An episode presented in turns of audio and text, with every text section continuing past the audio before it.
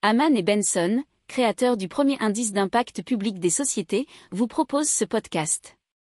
Haman Benson. Le journal des stratèges. Boris Kalt.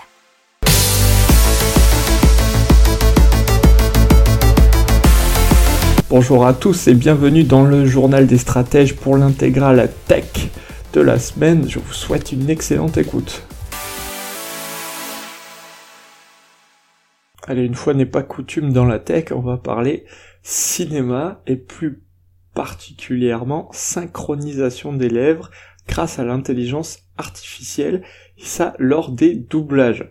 Alors c'est Flawless AI qui utilise une intelligence artificielle pour synchroniser les lèvres des acteurs à, leur doublage dans n'importe quel angle.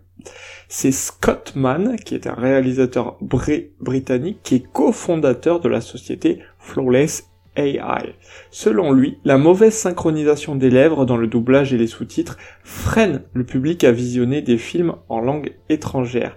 Et euh, pour le coup, euh, dans les prix et dans les festivals internationaux, selon lui, il y a donc moins de films étrangers.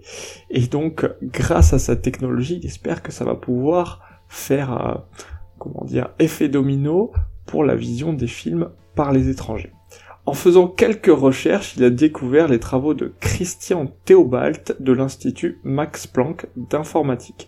Dans un livre blanc, il expose une approche utilisant l'intelligence artificielle pour recréer des effets visuels humains aussi vrais que naturels. Donc, ils se sont inspirés de ces travaux pour créer cette intelligence artificielle qui va donc permettre de recréer les mouvements de la bouche lors d'un doublage. Allez, on parle bracelet connecté et mesure de l'hypertension. C'est Axia qui a mis 15 ans pour développer un système de mesure en utilisant la photoplétismographie, PPG. Euh, les capteurs analysent le changement de diamètre des artères qui se produit à chaque battement du cœur. Un essai clinique a eu lieu au centre hospitalier universitaire de Lausanne. Dispositif comprend un bracelet connecté mais également un brassard de mesure qui permet d'étalonner les mesures tous les mois. Le bracelet communique régulièrement les mesures au smartphone pour analyse. Les communications entre le bracelet et le téléphone sont chiffrées. Et donc Ikea et Renault qui viennent de s'associer pour bah, mettre au point une voiture électrique et qui serait vendue en kit. Elle ferait 2,3 mètres de long et 1,8 mètres de haut serait jaune et bleu, elle serait aussi totalement modulable et aurait un prix bah, défiant de toute concurrence puisqu'elle serait à peu près à 5300 euros. Il y aurait tout de même 374 pièces de carrosserie à assembler soi-même. Alors, elle ne sera pas tout de suite mise sur le marché puisque bien entendu, il va falloir l'homologuer alors avant qu'elle puisse aller sur la route. On parle euh, d'une étude qui, qui nous explique nos rêves étranges et elle est parue dans la revue Patterns. C'est Eric Hoel, je sais pas comment ça se prononce H-O-E-L, professeur en neurosciences à l'université de Tufts, euh, Massachusetts, États-Unis, qui tente de prouver concrètement pourquoi les rêves se produisent et pourquoi ils sont aussi étranges. Alors dans le cadre de cette étude, le scientifique a eu recours à l'intelligence artificielle qui réagit en fonction des précédentes expériences. Lorsque l'IA devient trop familière avec les données sur lesquelles elle est entraînée, elle commence à supposer qu'il s'agit d'une représentation parfaite de tout ce qui pourrait arriver. Alors pour contrer ce phénomène, les scientifiques introduisent ce qu'on appelle un certain chaos dans les données. Donc c'est un petit peu pour rendre l'expérience plus difficile. Et donc le cerveau fonctionnerait de la même façon. Pour contrer la familiarité et donc l'habitude, le cerveau, pendant nos rêves, créerait alors une version étrange du monde dans nos rêves pour nous faire progresser, pour le rendre euh, plus complexe. La vie serait, alors le, scientifique résume de, cette façon, la vie est parfois ennuyeuse, les rêves sont là pour vous empêcher de devenir trop adaptés au modèle du monde. Allez, on parle de mal de voyage qui transforme les voitures en camping-car. Euh, de façon temporaire bien entendu, avec Campinambule qui fabrique des malles de voyage amovibles qui renferment des couchettes, des rangements, des tables et même la cuisine.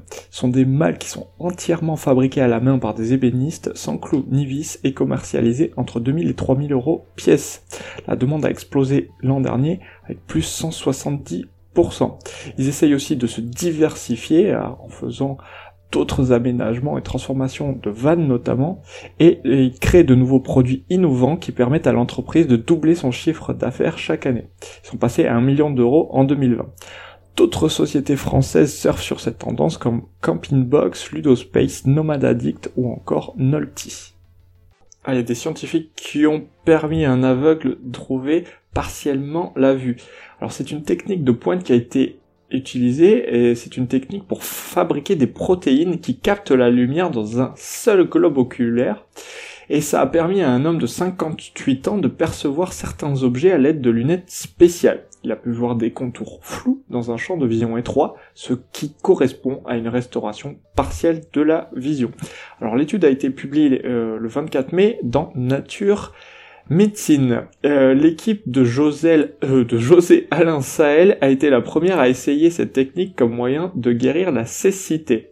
La procédure s'appuie sur une technique de thérapie génique appelée optogénétique qui était auparavant utilisée pour explorer le fonctionnement interne du cerveau.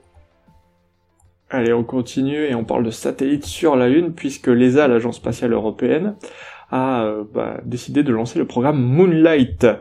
Euh, ce sont des satellites en orbite autour de la Lune pour créer un système de navigation et de communication fiable, à l'image euh, bien sûr du GPS ou de Galileo sur la Terre. Alors c'est deux consortiums industriels européens qui vont s'en occuper, l'anglais SSTL, Survey Satellite Technology Limited, et le second mené par l'italien Telespazio. Euh, il y aura deux phases, une étude qui devrait durer entre 12 et 18 mois et une autre qui permettra au système d'être opérationnel d'ici 4 ou 5 ans. N'oubliez pas de vous abonner au podcast, mais pourquoi pas aussi à notre newsletter La lettre des stratèges qui est gratuite, vous en trouverez dans les infos de l'émission, mais aussi sur notre site internet Aman Benson Stratégie, rubrique média La lettre des stratèges. Pour approfondir ces sujets, abonnez-vous à la newsletter de Haman et Benson et écoutez nos autres podcasts que vous retrouverez dans les notes de l'émission ou sur notre site internet.